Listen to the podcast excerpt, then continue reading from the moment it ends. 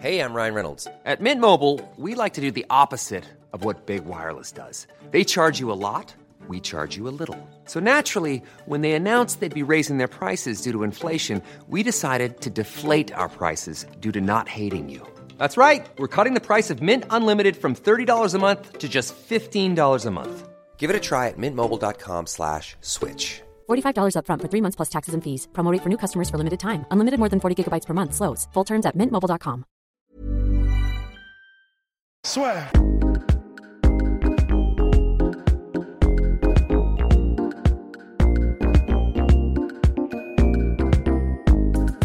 Bien bonjour à toutes et à tous, bienvenue dans le podcast La Sphère, le trio de la mort qui tue. Et, et de retour, on va parler de Fedor Emelianenko Ouais. Et de Rampage et de, et de Rampage Jackson. Par qui commence-t-on, messieurs? Est-ce qu'on commence par la baleine échouée? Commençons par la baleine échouée. C'est pas, c'est, c'est pas, c'est pas notre, euh, c'est pas notre mot. hein. C'est pas, c'est c'est- un abonné, mais il faut rendre à César ce qui est à César. Euh, C'était assez drôle et ça, ça illustrait bien la situation. Et en fait, on le dit, euh, c'est pas un manque de respect, c'est qu'on on, on le dit en tant que fan de Rampage. Moi, j'ai- j'ai- j'aime beaucoup Rampage, mais c'est un truc qui a qui a vraiment maudit sa carrière, c'est qu'il est un peu paresseux quand même. Enfin, là, j'utilise un, un Et, euphémisme. et pareil, c'est pas nous qui Ah, le disons. oh, bon, je- oui, euh, Ah oui, c'est vrai, il va falloir euh, passer, passer t'inquiète, je- le, le talking je- pillow. Alors, ouais, c'est parce que c'est pas nous qui le disons en fait. C'est-à-dire que lui-même déjà le dit, que c'est un flemmard. Et même tous ses entraîneurs l'ont toujours dit. C'est-à-dire que c'est toujours le gars, il faut pousser pour faire la, la- la- le circuit supplémentaire, il faut pousser pour faire la série de pompes en plus.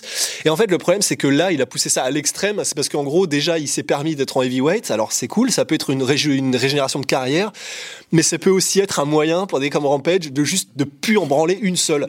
Et là, la, le, le- la, le- le- la cuirasse avec laquelle il s'est ramené contre Fedor, c'est vraiment la personnification de je m'en bats les couilles. Et à noter qu'il a même dû cutter pour faire la limite des 120 235 kilos. Il a à chaque fois été plus lourd à chaque combat. Il s'est même comparé à un hippopotame. Ouais, euh, donc du coup, euh, finalement, on peut le dire puisque Rampage, le premier intéressé le dit. Ouais. Et, c'est- et quel gâchis parce que c'est un mec. euh, faut, faut, faut pas oublier que qu'il a de, il a de belles pages dans son histoire. Il a une belle carrière. Euh, il a, il a, il a été champion de l'UFC. Euh, il a eu une très belle carrière au Pride et toujours un peu passé euh, derrière en fait les meilleurs de sa catégorie au Pride. Vanderlei, euh, ouais Vanderlei principalement.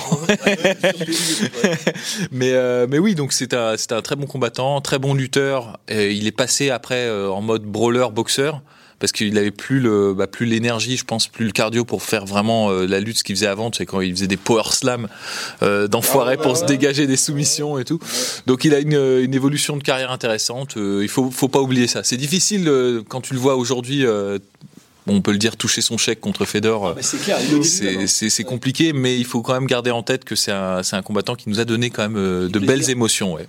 Et lors du combat, mon cher Russ, donc à part checker un des kicks de Fedor, il a pas fait grand chose, notre cher euh, Rampage. Non, il a, il a rien fait. En fait, il a, il a. Non, mais on va être Il honnête. est très remonté. On a, mais en fait, je suis remonté. Alors, je vais, je vais vous dire pourquoi je suis remonté parce qu'on a un tout petit peu de temps. Mais en gros, déjà, c'est vrai que sur le combat, il a pas fait grand chose. Alors, à part swinger des énormes trucs dégueulasses, c'est-à-dire qu'en plus, il a perdu clairement en technique. hein. Il doit plus s'entraîner déjà physiquement, mais il doit plus du coup beaucoup s'entraîner non plus euh, en termes de technique euh, juste purement martiale, parce que. Les, les rares moments où il a essayé de, de, de faire quelque chose sur le plan offensif contre Fedor, c'était des espèces de, de microchets qui partaient du dessus, dégueulasses, euh, et tu sentais qu'il avait même lui-même n'y croyait pas. Et honnêtement, c'est ça qui vraiment qui me remonte beaucoup, c'est que Fedor, lui, il a été en fait, il a été très bon. C'est-à-dire que bah, le problème, c'est que c'était contre une, bah, grosso modo un punching ball, mais il a été très bon. Il était rapide, il faisait des feintes, il était, mais son bras arrière, donc euh, on en parlait avec Polydomso, mais putain, c'est un laser. Son bras arrière, c'est une tuerie, la vitesse à laquelle il va. Et on se faisait même la réflexion. euh, là, on n'arrive pas à penser comme ça un heavyweight qui arrive à, à lancer son bras arrière avec une telle vitesse et une telle précision. c'est, sur- c'est surtout qu'il le fait sans, sans l'armer, quoi. Tu le vois pas partir, le coup. Ouais. Il, a, il arme pas le coup et ça, tac, ça part en, en- comme une flèche, tu vois, tout droit et euh, c'est très précis. Mais c'est comme ça qu'il, aligne, du coup, euh, Rampage. Mais, mais c'est, vrai qu'à la différence, euh, Fedor, pareil, c'est un combattant qui décline énormément en ce moment, mais on sent qu'il continue de s'entraîner quand même. Bah, et vraiment, et, et, et même d'ajouter certaines armes à son arsenal qu'il n'avait pas. euh, même il est léger sur ses appuis, il bouge. Bon, je, je- je reste persuadé que euh, depuis qu'il est passé en mode full striker, bon, on a perdu énormément de Fedor parce que c'était pas ça le, c'est pas ça le cœur de. Ouais, voilà, c'est un grappleur. C'est un mec qui était suffisamment bon pour te faire peur avec ses points pour pouvoir se rapprocher, pour pouvoir de- développer vraiment son savoir-faire. La, la plupart de ses combats au Pride, c'est comme ça. Ces super combats là contre euh, Noguera, où il donne des coups juste, le punch and clutch. Il y a peu de gens qui, le, même aujourd'hui en heavyweight, j'en connais pas qui font ça, qui le font aussi bien que lui. En poids lourd, il faudrait qu'on me dise, mais même euh, même Daniel Cormier faisait pas comme ça. C'est-à-dire euh, Daniel Cormier, bon, il avait d'autres choses, hein, qui, euh, il a d'autres choses parce qu'il est, toujours actif, qui, qui, qui sont pour, qui vont pour lui. Tu vois, il a d'autres méthodes de, de faire ses entrées en clinch, mais de manière aussi rapide, aussi explosive, genre j'en connais pas en fait. Et donc il a perdu ça. Maintenant c'est un striker qui a plus de menton, donc c'est très très très dangereux à chaque fois qu'on le voit combattre. On est toujours ouh, ah, ouh, tu as. Comme. Ouais. Mais mine de rien, il a des flashs de brillance et il y a des,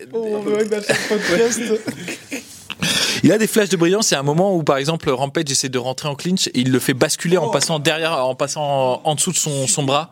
Et tu sens le passé de judoka euh, qui revient. Et pourtant, c'est un mec qui est beaucoup plus lourd que lui. Il le, il le- Cela dit, on- ça, ça per- ça nous permet peut-être d'embrayer aussi sur le fait que Rampage était tellement en surpoids qu'il se faisait lui-même trébucher et perdre l'équilibre. C'était, en fait, vraiment, je, euh, je- oui, je suis remonté, mais c'était pour moi ridicule.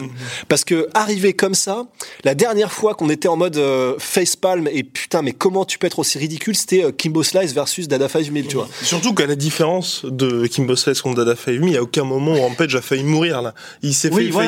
Mais c'était plus lui qui s'est dit bon bah allez, Allez, on- va aller manger. Ouais, vraiment. Non, je soupçonne en plus qu'il n'était pas réellement KO. hein. Ah À oui, la non, fin, il a vraiment lâché le truc. euh, Le fameux. Ouais, voilà. Et- Tu, tu, tu, tu réagis pas comme ça en faisant Ah, ah, c'est dommage. En étant en- en- quelques millisecondes après avoir été mis KO. C'est, c'est pas comme ça que ça marche, normalement, une perte de conscience, tu vois. Donc, le problème, c'est qu'en en fait, voilà. On touche au nœud du problème, euh, qui est que moi, ça me remonte au plus haut point. Ça me remonte parce que je, j'ai, voilà, on en parle, on en parle, j'en parle beaucoup là depuis quelques heures, euh, depuis hier soir, 48 heures. depuis hier soir avec le Mandalorien. J'en ai marre, j'en ai marre, j'en ai marre. Je veux des héros. Et on est dans une période là actuelle, euh, c'est notre société actuelle, c'est, on n'a plus de héros. Et le problème, c'est qu'en fait, quelqu'un qui se ramène. Et cut, cut, cut. En fait, quelqu'un qui se ramène, qui ne s'entraîne pas, qui ne s'entraîne pas physiquement, ne s'entraîne pas techniquement, qui vient sur le vraiment on lui file du blé, c'est-à-dire qu'on le paye 250 000 dollars ou je sais pas combien Au minimum. minimum et qui arrive, qui se ramène, qui n'essaye même pas. Qui est en fait quelqu'un qui n'essaye même pas la leçon.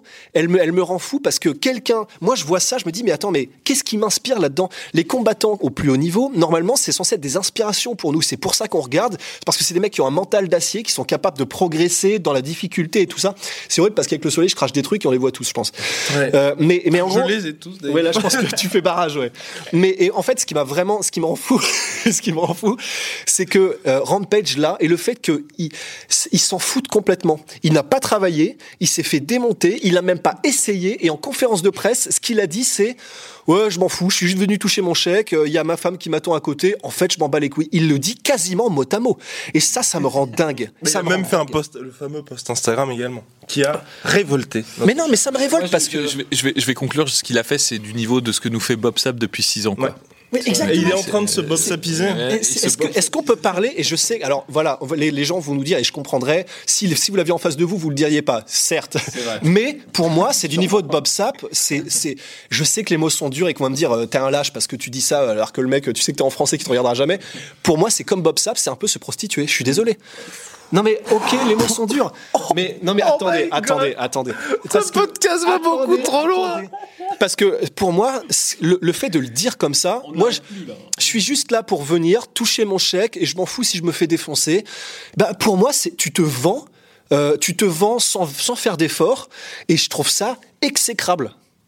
Non mais en fait d'au- d'autant plus en MMA parce qu'en fait en, en MMA c'est il y en a peu qui le font parce que tu gagnes pas beaucoup d'argent donc il faut atteindre un stade vraiment euh, assez élevé de renommée et pour milquer son nom et pour ensuite venir toucher son chèque sinon c'est pas possible alors qu'en boxe on est habitué à avoir des mecs qui viennent juste pour prendre deux rounds se, se faire coucher par un espoir qui monte parce qu'il y a tellement de gens il y a tellement de pognon que finalement c'est un job, je sais pas comment ils appellent ça. c'est journeyman. Ouais.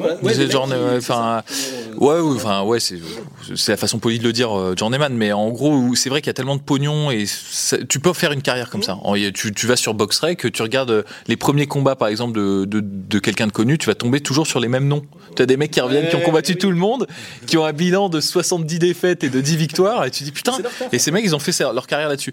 C'est pas possible en MMA actuellement parce que si t'es un nul, bah, on va même plus t'offrir de contrat, on va même plus te faire combattre parce qu'il y a pas assez de gens, il y a pas, ça- ce serait ridicule.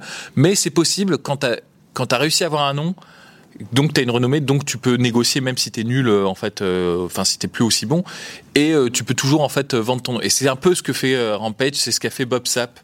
C'est triste. Bon, Ouais, vraiment. parenthèse étant clos sur ce pauvre Rampage Jackson. Non, c'est pas le pauvre, c'est lui qui choisit ça.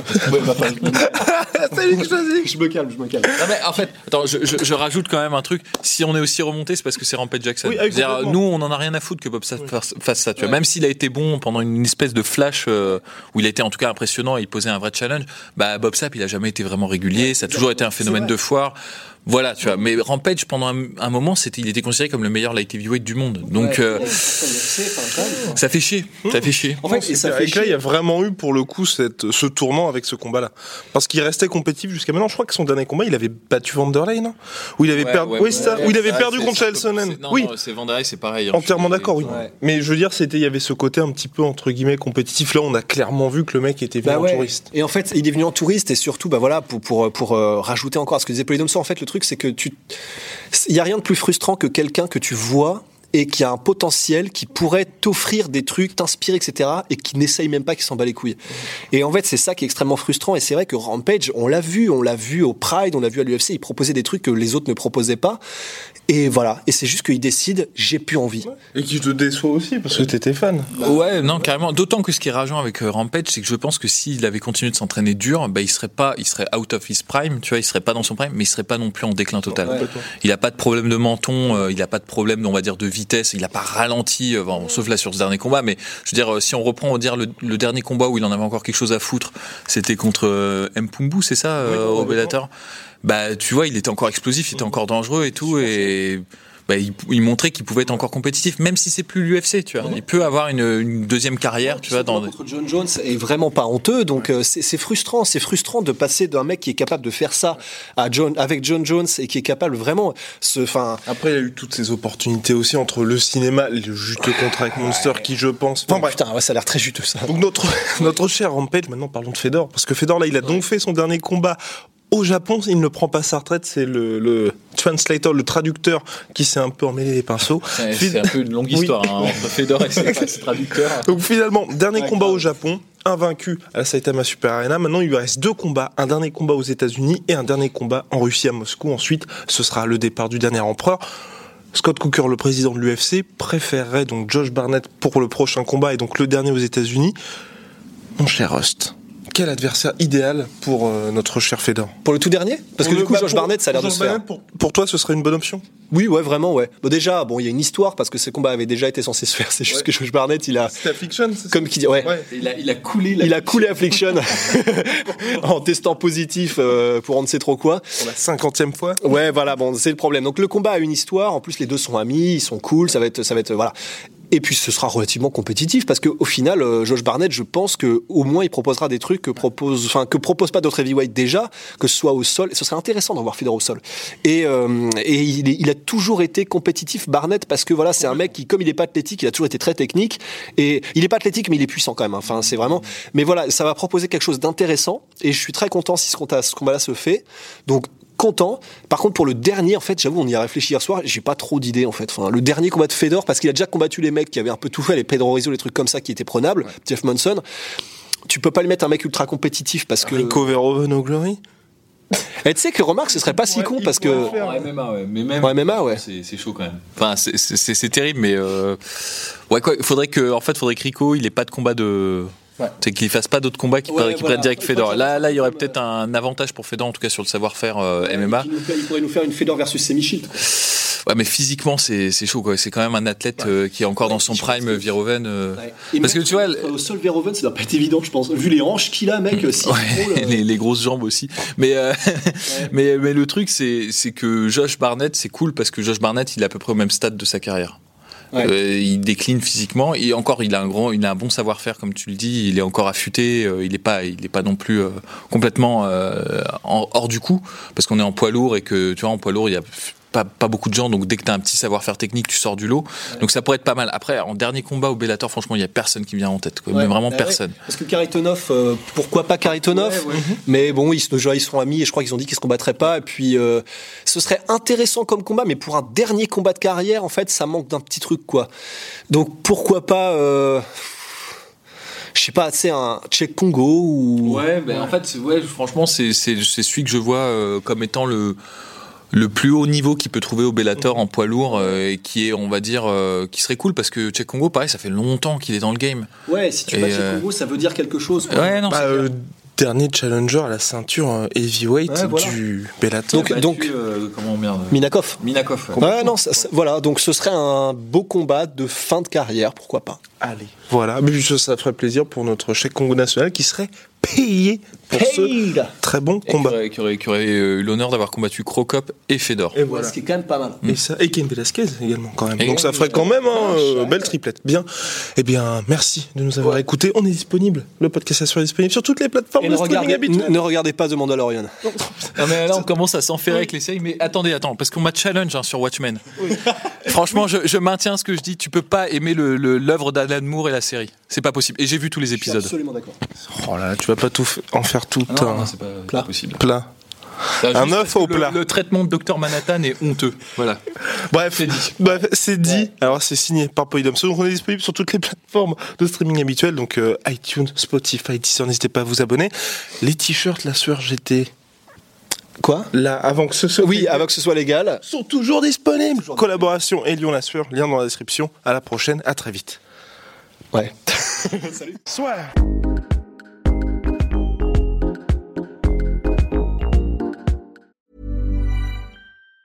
Planning for your next trip? Elevate your travel style with Quince. Quince has all the jet setting essentials you'll want for your next getaway, like European linen, premium luggage options, buttery soft Italian leather bags, and so much more. And it's all priced at 50 to 80% less than similar brands. Plus, Quince only works with factories that use safe and ethical manufacturing practices. Pack your bags with high-quality essentials you'll be wearing for vacations to come with Quince. Go to quince.com slash trip for free shipping and 365-day returns. Et voilà, c'est la fin de votre épisode du podcast La Sœur. Si ça vous a plu, n'hésitez pas à nous mettre les 5 étoiles sur Apple Podcast ou sur Spotify. Vous pouvez aussi nous laisser un petit commentaire, ça nous aidera beaucoup. Et si vous voulez aller plus loin avec nous, vous tapez La Sueur sur toutes les plateformes ou sur les réseaux sociaux, vous nous trouverez. Et là, vous nous écoutez très certainement en audio. On est aussi en vidéo sur YouTube, mais également sur Snapchat. Là encore, vous tapez La et on sera là. Merci de votre fidélité et à très vite pour de nouvelles aventures.